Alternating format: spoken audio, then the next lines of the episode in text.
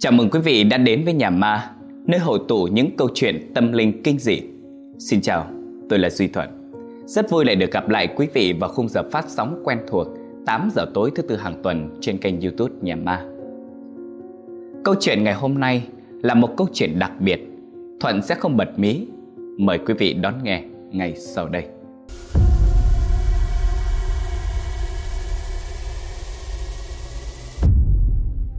Tháng 7 anh lập đàn vấn linh, Tìm kiếm em nơi hoàng tuyền u minh. Người có thiêng hồi về kể chuyện vãng, Đáp lời anh thắc mắc bao đêm trường. Linh và Tường có một tình yêu rất đẹp. Họ phải lòng nhau từ năm 16 tuổi. Cái tuổi học trò tươi đẹp mộng mơ Mà bất kỳ một người trưởng thành nào cũng lưu luyến và hoài tưởng. Suốt những năm còn ngồi ở ghế nhà trường cả hai đã cùng nhau cố gắng rất nhiều và tất nhiên mọi sự nỗ lực đều được đền đáp xứng đáng. Hai người à, đã cùng nhau đỗ vào hai trường đại học ở cùng một thành phố. Thời sinh viên, câu chuyện tình ấy vẫn đẹp theo cách riêng của nó. Tường luôn cố gắng từng ngày vì anh có một lý tưởng đó là sau này bản thân mình phải thật thành đạt, kiếm được thật là nhiều tiền. Có vậy anh mới có thể quang minh chính đại cưới Linh làm vợ mình. Bởi vì ngay từ khi biết mối quan hệ của Linh và Tường, bố mẹ của Linh đã nói với Tường rằng nếu ờ, sau này không giàu có thì sẽ không bao giờ họ chịu gả con gái cho. Nhà họ có một cô con gái duy nhất lại thuộc dạng gia đình khá giả ở quê nên không thể gả cho một người không có sự nghiệp được. Chính câu nói đó đã trở thành động lực to lớn để Tường phải cố gắng phấn đấu. Tuy nhiên, nó cũng vô hình tạo ra một thứ áp lực vô cùng lớn đè nặng lên đôi vai của cậu thanh niên vừa chập chững bước vào đời như tường. Sống có mục đích, có lý tưởng và biết phấn đấu là điều luôn đúng trong mọi hoàn cảnh. Thế nhưng, tình đẹp là tình giang dở quý vị ạ. Mãi à, cho đến năm cuối đại học, bỗng một hôm, Tường nhận được tin nhắn của Linh. Cô ấy muốn chia tay anh, muốn cắt đứt mọi liên lạc mà không hề cho Tường một lý do nào cả. Tường không biết là mình đã làm sai điều gì. Anh vô cùng sốc khi nhận được tin nhắn của Linh. Anh uh, liên lạc cho cô mãi nhưng mà không hề được. Anh mới điên cuồng đến phòng trọ của Linh tìm thì uh, chủ trọ nói rằng Linh đã trả phòng về quê từ ba hôm trước rồi. Toàn bộ lý tưởng, ước mơ gần như là sụp đổ trước mắt của Tường. Không suy nghĩ nhiều, anh vác ba lô về quê tìm Linh nhưng gia đình Linh nhất quyết không cho anh gặp. Thậm chí còn mắng nhiếc thậm tệ rồi đuổi Tường về. Tường đau khổ Không hiểu lý do tại sao Linh lại đoạn tuyệt với mình như vậy. Mọi thứ trở thành một con số không tròn chính. Sau khi chia tay Được à, bạn bè, gia đình động viên Tường dần vực dậy được tinh thần. Tuy nhiên để quên người con gái mà mình yêu Không phải là điều dễ dàng. Gần 6 năm trời bên nhau không thể nói quên là quên ngay được. Chưa kể, Linh không chỉ là người yêu, mà còn là lý tưởng, là động lực của Tường nữa. Thời gian đầu thì à, Tường rất suy sụp, cứ ngỡ là đã tìm được cô dâu của mình, nhưng rồi chỉ nhận lại là tan vỡ, là đổ nát. Về sau không chịu nổi sự dày vò nữa, Tường lao vào học rồi đi làm thêm quần quật để khiến bản thân luôn thật bận rộn, không cho mình có thời gian đau khổ và nhớ về Linh. Tất nhiên, thời gian luôn là liều thuốc tốt nhất để chữa lành những vết thương, cũng là thứ có thể giúp ta quên đi những điều không muốn nhớ. Đến cuối cùng, Linh chỉ còn lại là kỷ niệm, là mối tình đầu giang dở. Tường của bây giờ cũng không còn là một cậu thanh niên mới chập chững bước vào đời của năm nào nữa. Kể từ đó, Tường không nhìn thấy Linh thêm bất kỳ một lần nào nữa cả. Có lẽ đã hết duyên. Sau khi ra trường, Tường may mắn trở thành nhân viên của một công ty nước ngoài với mức lương khá cao. Tường lúc này đã trở thành một người đàn ông trưởng thành. Cuộc sống cũng đã có nhiều thay đổi. Nhưng từ sâu trong lòng mình, chưa một giây một phút nào anh thôi ngừng nhớ về Linh. Đó cũng là lời giải thích khi mà cho đến bây giờ Tường vẫn chưa xây dựng quan hệ tình cảm với bất kỳ một người mới nào. Sau chừng đó thời gian, Cái thứ canh cánh trong lòng Tường Vẫn chỉ là một lời giải thích cho lý do chia tay của Linh năm đó. Cho đến một hôm Đêm đó trời mưa lâm dâm Tường phải tăng ca về muộn vì chạy deadline cho kịp dự án mới. Đêm đó cả công ty chỉ còn lại một mình Tường. Bước ra khỏi phòng làm việc Nhìn đồng hồ cũng đã 11 giờ đêm. Tường lê từng bước chân nặng trĩu, Tắt điện, rồi uể oải ra về. Lúc này điện trong tòa nhà cũng đã tắt hết. Cả không gian bị bóng tối và sự tĩnh lặng nuốt chửng. Đang đứng chờ thang máy, Thì chợt Tường cảm giác có một luồng gió lạnh phả vào người, Khiến mình dựng hết cả tóc gáy vì ớn lạnh. Tường mới cảm nhận được là hình như có ai đó Đang đứng sau lưng mình thì phải. Tường mới quay ngoắt lại xem là ai. Thì hoàn toàn không thấy bất kỳ một ai cả. Sau lưng anh chỉ là một màn đêm đen đặc. Anh đưa tay tự vỗ đầu mình. Nghĩ bụng chắc mình mệt mỏi nên nhìn lầm thôi, Chưa làm gì có ai. Đang ngơ ngơ ngẩn ngẩn Thì thang máy mở cửa ra. Anh bước vào trong, bấm số 1 Rồi bấm nút đóng cửa. Nhưng mà cửa thang máy không đóng lại. Anh vội bấm liên tục liên tục nhưng cũng không được. Thang máy vẫn không có động tĩnh gì cả. Tường bực bội lắm. Thở ra một hơi, Tính bước ra khỏi thang máy để đi cầu thang bộ xuống, Thì tự dưng điện ở trong thang máy vụt tắt, Khiến cho anh giật nảy mình. Một màn đêm đen kịt bao trùm, Không thể nhìn thấy bất cứ thứ gì xung quanh được nữa. Tường mới lấy điện thoại ra bật đèn pin soi đường, Thì phát hiện điện thoại đã hết sạch pin và tắt nguồn từ bao giờ. Tường phải lò dò men theo tay vịn thang bộ từ tầng 4 đi xuống. Thang bộ khá dốc, Tường phải bám sát vào tay vịn, đi từng bước chậm rãi xuống. Mỗi bước đi anh đều cảm nhận được có người đang đi sau lưng. Cùng bước xuống với mình, tiếng bước chân sau lưng vang lên trong không gian tĩnh mịch, nghe rõ một một. Anh đi chậm thì cái bước chân đó cũng đi chậm. Anh đi nhanh bước chân đó cũng đi nhanh theo. Hai ba lần liên tiếp anh quay lại nhưng đều không thấy có ai cả. Da gà của tường bắt đầu nổi rần rần. Anh ngầm hiểu có một thứ gì đó không hay đang bám lấy mình. Anh mới vội vã chạy ba chân bốn cẳng chạy nhanh xuống, luống cuống suýt ngã mấy lần. Anh chạy tới đâu, cái bước chân đó nó chạy theo tới đó, bám sát không rời. Điều đó khiến Tường vô cùng hoảng loạn và lo sợ. Sau một hồi chật vật, cuối cùng cũng xuống được đến tầng 1. May mắn là đèn tầng 1 vẫn đang mở. Tường thở phào rồi gập người thở dốc. Đang ngơ ngơ ngẩn ngẩn thì bỗng có một bàn tay vỗ mạnh vào lưng của Tường, khiến anh giật mình hét lớn lên. Hóa ra là chú bảo vệ công ty. Chú mới vội hỏi. Ủa, cậu Tường à, sao giờ này còn ở đây? Làm gì mà cậu là lớn dữ vậy? Làm tôi giật cả mình. Ôi, ôi giời ơi, chú mới làm cháu hết cả hồn ấy. Hôm nay à, cháu tăng ca, cố ở lại làm nốt cho xong việc chú ạ. Thôi, mệt quá rồi, cháu về trước đây. Ừ, cháu chào chú. Vất vả quá nhỉ? Ừ, thôi à, hai cô cậu về mà nghỉ ngơi đi, muộn lắm rồi. Tường đi nhanh xuống hầm xe, tra chìa khóa vào ổ, để ga khởi động xe. Trời lúc này đang đổ mưa, Tường mặc kệ cả người ướt sũng Anh rít ga thật nhanh về nhà trên con đường vắng vẻ, Như sợ rằng cái bước chân bàn nãy sẽ lại đi theo mình. Đi được một đoạn ngắn, Tường nhận thấy phía yên sau xe của mình rất nặng.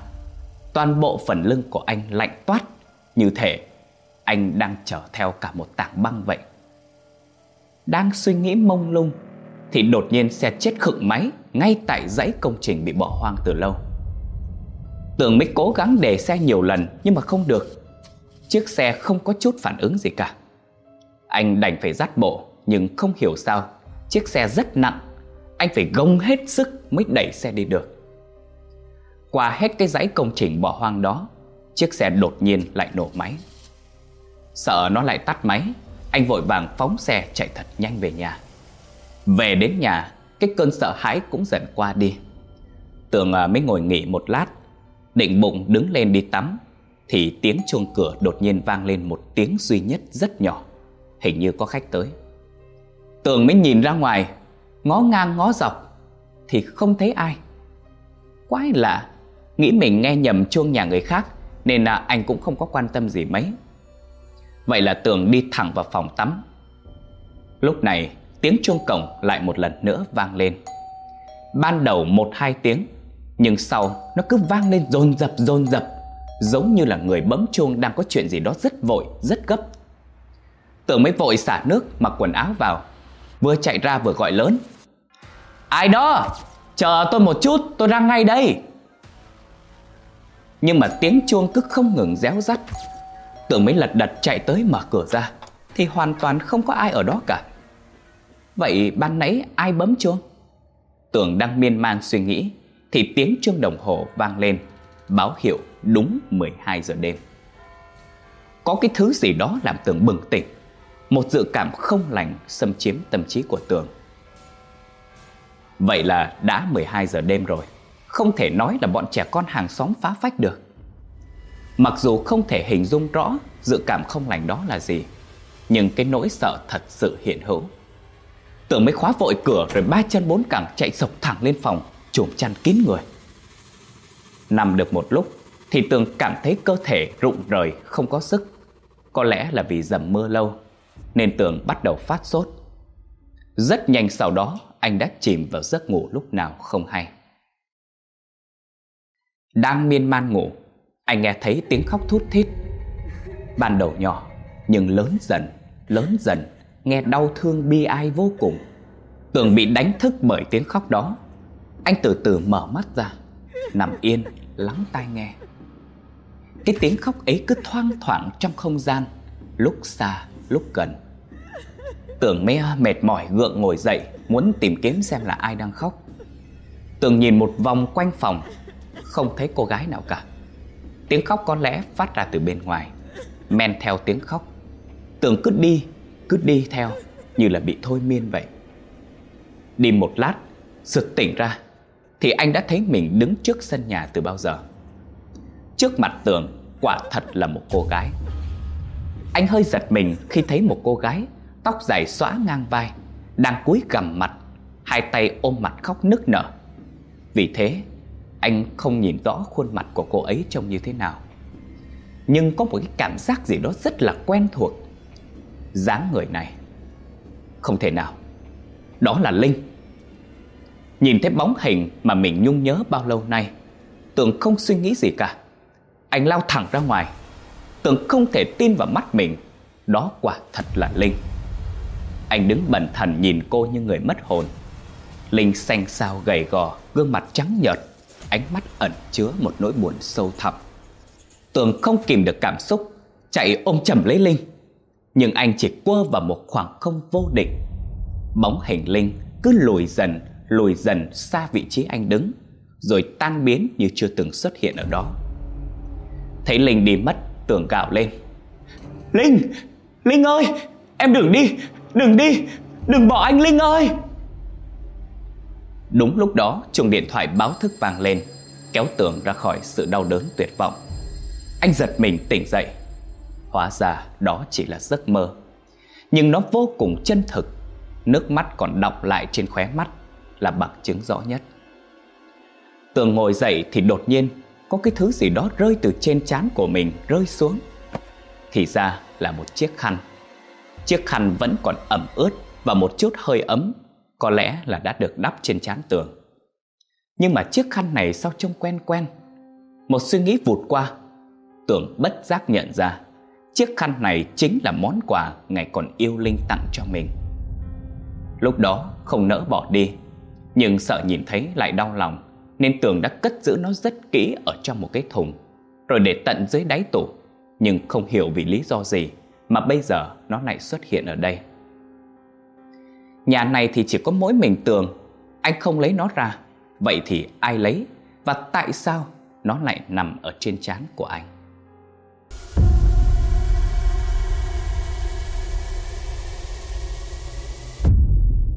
Cả ngày hôm đó Tường không thể tập trung được.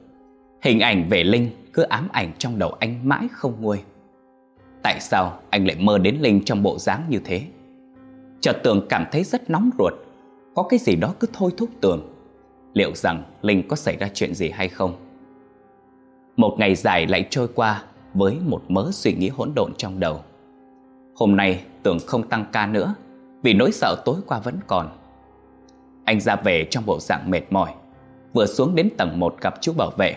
Chú hỏi ngay về cô gái tối qua. Cậu Tường, về ở sớm thế, hôm nay ờ, không đi cùng bạn gái nữa à? Ủa, bạn gái nào chú? Chú nhầm cháu với ai rồi, cháu làm gì có bạn gái? Thôi, cậu ờ, đừng có mở dấu, bị tôi nhìn thấy rồi. Hôm cậu tăng ca ấy, hai cô cậu còn nắm tay nắm chân tình cảm thế cơ mà. Không phải là người yêu thì là gì? Tưởng ngây ngốc, không hiểu chú bảo vệ đang nói về ai. Hai người sau đó có đứng nói chuyện một lúc. Theo như lời chú bảo vệ kể, thì kết hôm mà Tường tăng ca đến 11 giờ đêm. Lúc Tường chạy xuống cầu thang, chú bảo vệ đã nhìn thấy có một cô gái đi theo bên cạnh Tường nữa. Tay cô ấy còn khoác lấy tay Tường, bộ dạng rất tình cảm. Thấy chú bảo vệ, cô gái đó còn cúi đầu chào chú ấy nữa. Chú bảo vệ có miêu tả sơ qua về cô gái đó như thế này. Đó là một cô gái à, có vẻ ngoài khá là dễ nhìn, gầy, da trắng, cao chừng đâu à, 1m6 và đặc biệt cô gái đó còn có một nốt ruồi ở đuôi mắt trái. Tưởng nghe chú bảo vệ tả kỹ về cô gái đó mà chết đứng cả người. Bàng hoàng nghĩ ngay tới Linh. Bởi vì Linh cũng có một nốt ruồi ở đuôi mắt trái y hệt như chú bảo vệ nói. Ngoại hình và chiều cao cũng tương tự. Không thể nào trùng hợp như vậy được. Tường ra về mà trong đầu không ngừng đặt ra những nghi vấn. Cô gái đó là ai? Rốt cuộc có phải là Linh hay không? Nếu là Linh thật thì sao cô ấy lại ở đây? Tại sao cô ấy đi theo mà mình không hề hay biết gì cả? Có khi nào chỉ mỗi bác bảo vệ nhìn thấy được cô ấy hay không? Hay cô ấy là... Tường đang suy nghĩ thì xe lại một lần nữa đột ngột tắt máy. Tường mới ngó nghiêng xung quanh để tìm xem có ai không để hỏi chỗ sửa xe.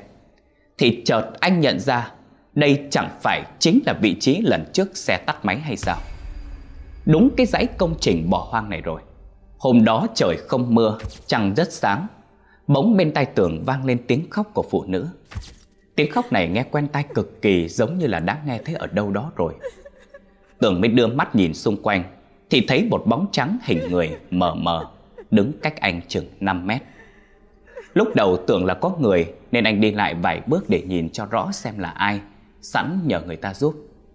Khi tiến lại gần thân ảnh đó, Tường có thể quan sát rõ hơn. Anh thấy cái thứ đó lúc ẩn lúc hiện, rồi giống như đang lơ lửng bay là là trên mặt đất, chứ không phải là một người bình thường. Không cần nói cũng biết, Tường ý thức được thứ đó chắc chắn không phải là con người, mà là ma quỷ. Tường mới hoảng hốt sợ điếng người, mặt mũi tái mét. Anh xoay người lại tính bỏ chạy, nhưng lúc đó đang trong cơn khiếp sợ Anh mới quính quáng thế nào Chân này vấp chân nọ Khiến té ngã chụp ếch ra phía trước Tưởng mới lồm cồm bò dậy Cố gắng lết lết lại chỗ cái xe máy May sao là Lúc đó rổ ga thì chiếc xe tự dưng hoạt động lại bình thường Vậy là anh cắm đầu cắm cổ bỏ chạy thục mạng về nhà. Về tới nhà Tưởng mới gấp gáp khóa trái hết cửa lại, Đứng ở trong nhà hé hé lén nhìn ra trước cổng, Xem cái thứ bàn nãy có theo mình về đến nhà không. May là nó không đi theo. Phải mấy tiếng sau thì tưởng mới bình tĩnh trở lại được. Anh ngồi bần thần. Sau đó, anh sâu chuỗi lại mọi thứ đã xảy ra mấy hôm nay. Có cái gì đó không đúng không thể nào mọi thứ lại trùng hợp đến thế được. Và như có một linh cảm nào đó, Cứ liên tục thôi thúc anh phải nghĩ tới Linh. Dường như Linh đang gặp chuyện gì đó chẳng lành. Ruột gan tưởng nóng rực lên. Cả đêm đó anh không thể nào chợp mắt được. Chỉ mong sao trời sáng thật nhanh Thật nhanh. Sáng sớm hôm sau Tưởng mới thu xếp công việc trở về quê ngay lập tức. Anh đến tận nhà của Diễm, Bạn thân của Linh, Để hỏi thăm tin tức Nhưng Diễm nói rằng, Kể từ ngày Linh lấy chồng, Hai người họ không còn liên lạc nữa Tường biết là Diễm không muốn nói cho mình biết về tung tích của Linh, nên anh chỉ cảm ơn rồi chào ra về. Đang chuẩn bị ra về, thì đột nhiên, con Lily chạy từ trong nhà ra vẫy đuôi mừng. Nó quấn quýt lấy Tường mãi không thôi. Tường nhận ra đây là con chó mà anh đã tặng sinh nhật cho Linh lúc hai người còn yêu nhau. Tường nhìn Diễm với ánh mắt nghi ngờ. Tại sao Lily lại ở nhà Diễm? Trong khi Linh rất thương Lily, không thể nào mà cô ấy lại để Lily cho Diễm nuôi được. Chắc chắn phải có chuyện gì đó. Bị Tường nhìn chằm chằm khiến Diễm bối rối vô cùng. Tường đã thành thật kể cho Diễm những chuyện mà mình trải qua thời gian gần đây. Lý do tại sao anh lại trở về tìm Linh. Nghe những chuyện lạ Tường kể, tự dưng Diễm cảm thấy hoang mang theo. Vì thật sự là cũng đã rất lâu rồi Diễm không liên lạc được với Linh. Chính bản thân Diễm vốn dĩ cũng đã lo lắng sẵn trong lòng rồi. Giờ nghe thêm những lời Tường nói, Diễm không thể im lặng coi như không biết gì được nữa. Đến lúc này, Diễm đã không giấu tưởng nữa. Sự thật là Linh năm đó đã bị ép cưới một người đàn ông khác. Lý do là vì bố của Linh làm ăn thua lỗ, công ty phá sản, phải vay nóng xã hội đen 4 tỷ đồng. Đến hạn thu nợ, bọn chúng kéo đến đập phá nhà cửa không cho gia đình Linh được yên ngày nào cả. Người mà Linh bị ép cưới là một người đàn ông hơn Linh 9 tuổi, con trai một người bạn làm ăn của bố Linh. Hắn ta đã nhiều lần ngỏ ý muốn qua lại với Linh, nhưng tất nhiên là Linh đã từ chối vì Linh đã có tường. Khi gia đình Linh gặp biến cố, nhân cơ hội đó hắn đã đục nước béo cò, thỏa thuận trực tiếp với bố Linh rằng là nếu Linh cưới hắn thì toàn bộ nợ của gia đình Linh hắn ta sẽ trả toàn bộ cả gốc lẫn lãi. Nói thẳng ra là hắn ta ra giá để lấy được Linh. Lúc đầu bố mẹ Linh nhất quyết không đồng ý, thà chết cũng không để con cái bị vũ nhục như vậy. Nhưng vì thương bố mẹ, chưa kể sau Linh còn có hai em trai đang tuổi ăn học nữa, nên cô đã cắn răng chấp nhận lời cưới người đàn ông kia. Thái độ của bố mẹ Linh đối với Tường cũng là Linh nhờ bố mẹ làm như vậy. Linh chưa bao giờ muốn phản bội lại tình yêu của Tường. Ngày đó nhìn thấy bóng lưng Tường tuyệt vọng rời đi, Linh đã khóc rất nhiều. Diễm cũng có mặt và chứng kiến toàn bộ sự việc. Hôn lễ của Linh diễn ra rất sơ sài, cưới cho có rồi thôi. Suốt thời gian qua, Tường và Linh sống cùng một thành phố mà anh không hề hay biết. Lúc Linh mới kết hôn, Diễm có mấy lần hẹn Linh ra ngoài gặp mặt, nhưng không lần nào gặp được vì gia đình chồng Linh không cho cô đi ra ngoài một mình. Hai người chỉ có thể liên lạc tâm sự bằng điện thoại di động. Linh tâm sự rằng cô bị chồng và gia đình chồng đối xử tệ bạc. Cô không được phép đi ra ngoài nếu đi một mình. Riêng chồng của Linh thì hắn ta chỉ được cái mã bên ngoài là tri thức, thành đạt thôi. Nhưng bản chất lại là một kẻ bài bạc, nghiện hút, gái gú, vũ phù đủ cả. Mỗi lần Linh không chịu thân mật vợ chồng với hắn là hắn lại vũ nhục, đánh đập Linh thậm tệ. Có một hôm, Linh đã nói với Diễm là muốn chết quách đi để được giải thoát. Sau ngày hôm đó, Diễm không thể nào liên lạc với Linh được nữa. Diễm đã đưa toàn bộ hình ảnh mà Linh chụp cười cho mình những lần bị chồng đánh đập cho Tường xem. Nhìn thấy những hình ảnh đó, tay Tường gần như ù đi. Có cái thứ gì đó bóp chặt lấy trái tim của Tường. Linh trong ảnh cả người toàn là vết thương, tay chân mặt mũi bầm tím hết cả. Còn có vết thương hở ở khóe miệng và chán nữa. Kể từ đó đến nay, chính xác đã hơn 2 tháng rồi, Diễm không liên lạc được với Linh. Tường và Diễm đã cấp tốc đến nhà của Linh để hỏi bố mẹ Linh xem họ có liên lạc được với Linh không. Và nhận được câu trả lời rằng họ cũng không liên lạc được với Linh. Mỗi lần gọi điện thoại đều tắt máy ngang, sau đó thì nhận được tin nhắn phản hồi với nội dung đại khái là đang bận, không tiện nghe máy. Mười lần như chục đều cùng một nội dung. Bố mẹ Linh có mấy lần mua quà sang hỏi thăm thông gia để gặp con gái nhưng đến hai lần rồi vẫn không gặp được Linh. Nhà bên đấy đều nói là Linh đi ra ngoài không biết đi đâu. Tường cũng kể lại những gì mà mình đã nhìn thấy cho bố mẹ của Linh nghe. Không khí nặng nề bao trùm lên tất cả mọi người. Không ai nói với ai câu gì, Nhưng tất cả đều cảm nhận được Linh chắc chắn đã gặp điều gì đó chẳng lành. Tuy nhiên, Cảm nhận là vậy nhưng không có bằng chứng gì cả những thứ mà Tường nhìn thấy về Linh không thể làm cơ sở để nghi ngờ điều gì được. Mọi thứ mà Tường nhìn thấy đều liên quan đến vấn đề tâm linh. Do đó, mọi người đã thống nhất là sẽ đi tìm thầy để xem thử có đúng là liên quan đến tâm linh thật không. Theo lời giới thiệu của họ hàng người quen, thì bố mẹ của Linh có đến tìm gặp một ông thầy. Nghe nói ông thầy này từng chết đi sống lại một lần. Người nhà tưởng ông chết rồi nên tổ chức ma chay chôn xuống huyệt, lấp đất lại, xong xuôi hết rồi, vậy mà ông ta sống lại, bới đất ra đi thẳng về nhà. Lục nồi bới cơm ăn như chưa có chuyện gì vậy. Kể từ đó là ông có căn làm thầy luôn. Nhưng mà không phải ai ông cũng giúp Có duyên mới gặp được. Hôm đó bố mẹ Linh, Tường và Diễm Bốn người cùng đến nhà tìm ông thầy. Tới nơi là thấy ông thầy ngồi đợi sẵn rồi. Trên bàn còn rót sẵn bốn chén nước trà, Giống như đã biết trước, chắc chắn sẽ có bốn vị khách sẽ tới vậy Trả nước xong thì bố mẹ Linh đã trình bày lý do đến tìm gặp thầy Tường cũng tường thuật lại từ đầu tới cuối những gì mà mình đã thấy.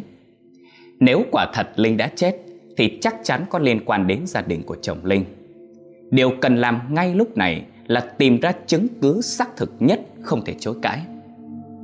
Ông thầy gật gù rồi nói Hai à, ngày trước có một vong nữ đến tìm tôi Cô ấy chỉ ú ơ chứ không mở miệng nói chuyện được Cô ấy cho tôi thấy trước bốn người sẽ tới đây Trước mắt có thể khẳng định con gái của ông bà đã không còn ở trên giường thế nữa.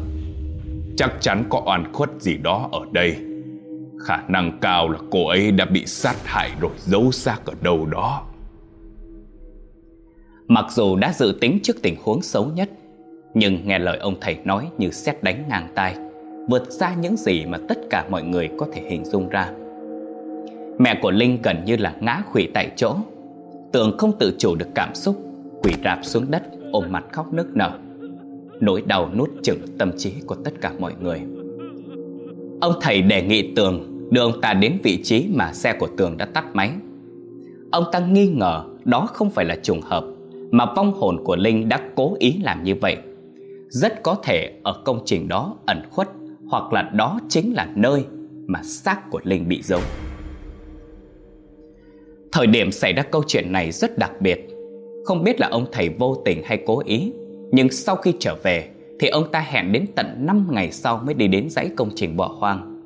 Và thật trùng hợp là hôm đó lại rơi đúng ngay vào ngày đầu tiên của tháng 7 âm lịch, Tức mùng 1 Ông thầy yêu cầu gia đình chuẩn bị một mâm lễ cúng Gồm những thứ như sau. Bảy bát cháo trắng, bảy đĩa xôi trắng tự tay nấu. Chỉ được nêm một chút muối sống, Không được bỏ thêm bất kỳ gia vị gì khác. Năm chén chè đậu xanh, Một bình hoa cúc trắng. Mâm cúng yêu cầu chỉ đơn giản có như vậy thôi. Toàn bộ đều là đồ chay thanh đạm. Đúng 12 giờ đêm của mùng 1 âm lịch tháng 7 Ông thầy lập đàn cúng vấn linh vong hồn của Linh Ngay trên mảnh đất của dãy công trình bị bỏ hoang Trừ ông thầy ra Thì cả bốn người là bố mẹ Linh, Diễm và Tường đều có mặt chứng kiến. Riêng con chó Lily cũng được bế đến theo lời can dặn của ông thầy. Đầu tiên, ông thầy lấy một bó nhang lớn ra, sau đó rút bảy cây ra trở lại. Ông ta châm lửa, đốt bó nhang đó, đứng thẳng người, lầm bầm khấn vái, rồi cúi đầu lại bốn hướng xung quanh. Rồi ông ta cắm bó hương lớn xuống đất vị trí phía trước bàn thờ. Nhìn động tác có thể đoán ra được là hình như ông ta đang cúng xin đất đai thổ địa.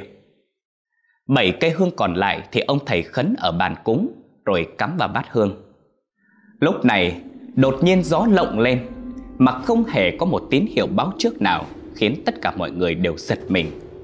Đang là nửa đêm, lại ở giữa dãy công trình bỏ hoang cỏ mọc lút đầu người lớn. Xung quanh không có một bóng người. Tất cả tạo nên không khí u ám, kinh rợn vô cùng. Cảm giác bất an không an toàn khiến bốn người vô thức đứng sát lại gần nhau. Còn Lily sợ cục đuôi, cưa quấn lấy chân tường không dám rời. Khi nhang trên bàn đã cháy được hết một nửa, ông thầy cầm luôn cái chuông đồng, lắc lên một tiếng. Trong màn đêm tĩnh mịch, tiếng chuông vang lên, cộng hưởng âm dội lại, vang vọng lúc xa lúc gần, khiến ai cũng ớn lạnh, không dám thở mạnh. Lúc này, Ông thầy tự dưng đứng sững người Nhìn chăm chăm một hướng Men theo ánh nhìn của ông ta. Cả bốn người chứng kiến Đều trợn to mắt Điếng hết cả người. Khi nhìn thấy cách vị trí mình đứng tầm 4 đến 5 mét Có một bóng trắng hình người đang lơ lửng trên không. Chưa nhìn rõ mặt vì cái bóng đó rất mờ ảo. Không ai nói thì tất cả đều ngầm hiểu đó là hồn ma chứ không phải là con người. Thứ duy nhất nhận ra được thì đó là một vong nữ Vì tóc dài màu đen xóa dài. Lúc đầu thì cái bóng mờ nhạt, Sau đó từ từ hiện ra rõ dần rõ dần. Cho đến khi khuôn mặt của Linh hiện ra Thì mọi thứ như vỡ vụn. Không còn bất kỳ một tia hy vọng nào Về việc Linh còn sống nữa. Mỗi người đều có những nỗi niềm riêng không thể nói ra thành lời. Ngay sau đó ông thầy cất tiếng nói Phá tan bầu không khí u uất đó. Đây ờ, không phải là lúc để khóc lóc. Ta cần một xác nữ để con gái ông bà mượn xác. Một trong hai người ai đồng ý cho vòng nữ này mượn xác Thì bước lên phía trước đi. Hai người nữ có mặt tại đó chỉ có Diễm và mẹ của Linh. Ban đầu mẹ của Linh nhất quyết muốn cho con gái mượn xác Nhưng Diễm đã ngăn cản Bởi vì mẹ Linh đã lớn tuổi sợ bà chịu không nổi Cuối cùng đã thống nhất người cho Linh mượn xác là Diễm Ông thầy nói Diễm đứng trước bàn thờ nhắm hai mắt lại. Nếu nghe được tiếng gọi, hãy trả lời. Diễm làm theo y như những gì ông thầy nói, nhắm chặt hai mắt không dám mở. Đột nhiên, Diễm nghe thấy tiếng ai đó gọi tên mình. Em ơi, em ơi. Tiếng gọi đứt quãng, ngọng nghịu, nhưng Diễm vẫn nghe ra người đó đang gọi tên mình. Là một giọng nữ rất rất quen. Ngày giây phút Diễm nhận ra đó là giọng của Linh. Thì đột nhiên xung quanh tối sầm lại Còn Lily chạy lại chân Diễm quắc đôi mừng rối rít Đây cũng chính là lúc vong hồn của Linh nhập xác Có lẽ con chó nhận ra đó là chủ của mình Linh trong thân xác của Diễm quỳ rạp xuống đất gào khóc tức tưởi Miệng ú ớ rặn nói từng chữ. Cứu, cứu, cứu, cứu Giết, giết, Linh trong thân xác Diễm vừa nói vừa chỉ tay.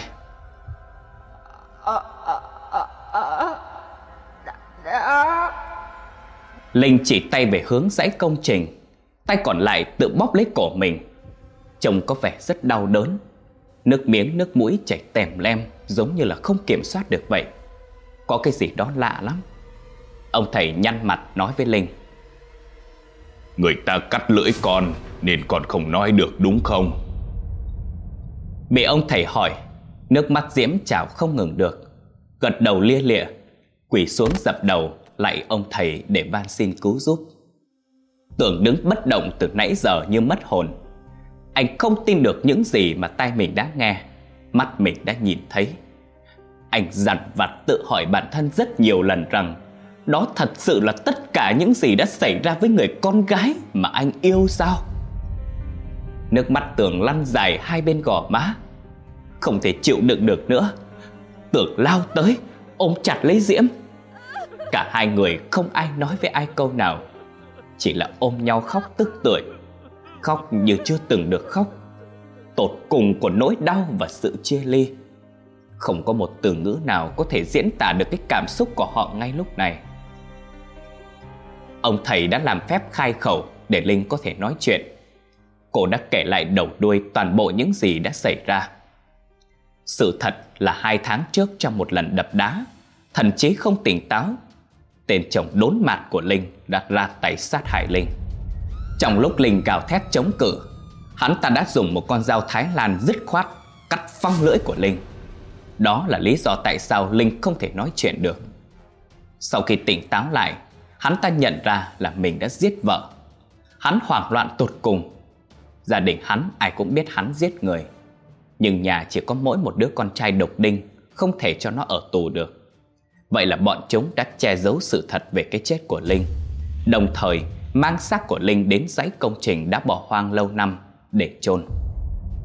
Tàn nhẫn hơn nữa là bọn chúng còn gọi thầy bà ếm xác của Linh Không cho vong hồn của cô quay trở về báo oán gia đình chúng. Linh đưa tất cả mọi người đến chỗ xác mình bị chôn. Linh trong thân xác của Diễm Dùng tay trần cào xuống nền đất, Vừa gào khóc vừa đào bới. Còn Lì Lì thấy vậy nó cũng phóng tới đào bới lia lịa. Điều đó cho biết bên dưới chắc chắn là xác của Linh. Tất cả mọi người đều lao vào phụ Một lát sau, Một chiếc vali khổ lớn dần xuất hiện, Kèm theo mùi hôi thối nồng nặc, Bốc lên khủng khiếp. Tường từ từ kéo khóa vali, Một lọn tóc bị cuốn theo ra ngoài. Mặc dù khóa đã được kéo hết, Nhưng tường vẫn run rẩy, Không đủ can đảm để lật vali ra. Linh trong thân xác diễm nhào tới, Lật tung vali lên. Nhìn cả khuôn mặt biến dạng, Miệng bê bét máu ở trong vali Linh gào thét như người điên mất trí. Tự mình nhìn thấy xác chết của mình Không biết là loại cảm giác gì. Chỉ biết là vô cùng thống khổ Không thể diễn tả được. Tường ôm chặt lấy Linh Dùng tay bịt chặt mắt của cô lại Không cho cô nhìn nữa. Xác của Linh nằm gọn trong vali Quần áo tả tơi Tay chân bị trói chặt Đầu chạm gối, mặt hướng lên trên. Hai mắt mở to trợn trắng Kinh khủng hơn là miệng há ra toàn dòi bọ, bọ lúc nhúc. Và tất nhiên chiếc lưỡi đã không còn. Một cái chết tức tưởi đầy thương tâm. Gia đình Linh đã trình báo công an Và tất nhiên tên chồng đốn bạt của Linh không thể thoát tội được. Tại cơ quan trình báo Hắn đã khai rằng khi mình phê thuốc Đã nhìn nhầm Linh thành một con rắn lớn Với chiếc lưỡi thẻ dài. Quá sợ hãi nên hắn đã giết chết con rắn. Rồi lấy dao cắt đứt lưỡi nó. Toàn bộ những người có liên quan đến cái chết của Linh Đều bị khởi tố hình sự, Gồm gã chồng và bố mẹ của hắn. Cả gia đình không một ai thoát tội được. Bố mẹ của Linh vô cùng dằn vặt ân hận Vì đã không ngăn cản con gái mình lại, Để Linh phải kết hôn với người mà mình không yêu, Sống không hạnh phúc, Đến chết cũng không được toàn thây. Không có bất kỳ người làm cha làm mẹ nào mà có thể chịu đựng nổi nỗi đau mất con. Ông thầy cũng đã cỡ bùa ếm cho Linh Để vong hồn có thể đi theo gia đình trở về nhà, chôn cất an táng. Vì mặc cảm tội lỗi Nên bố của Linh đã đổ bệnh. Một năm sau, ông cũng mất luôn. Còn về Tường thì vì quá thương nhớ Linh, Anh đã tự lập một bàn thờ để thờ cúng Linh, Như thờ vợ của mình vậy. Sau này, Tường làm ăn rất khá, Còn mở được cả một công ty nhỏ. Công danh sự nghiệp đều phất lên như diều gặp gió Không biết là Tường có kết hôn với ai hay không Chỉ biết rằng năm Tường 37 tuổi Anh vẫn độc thân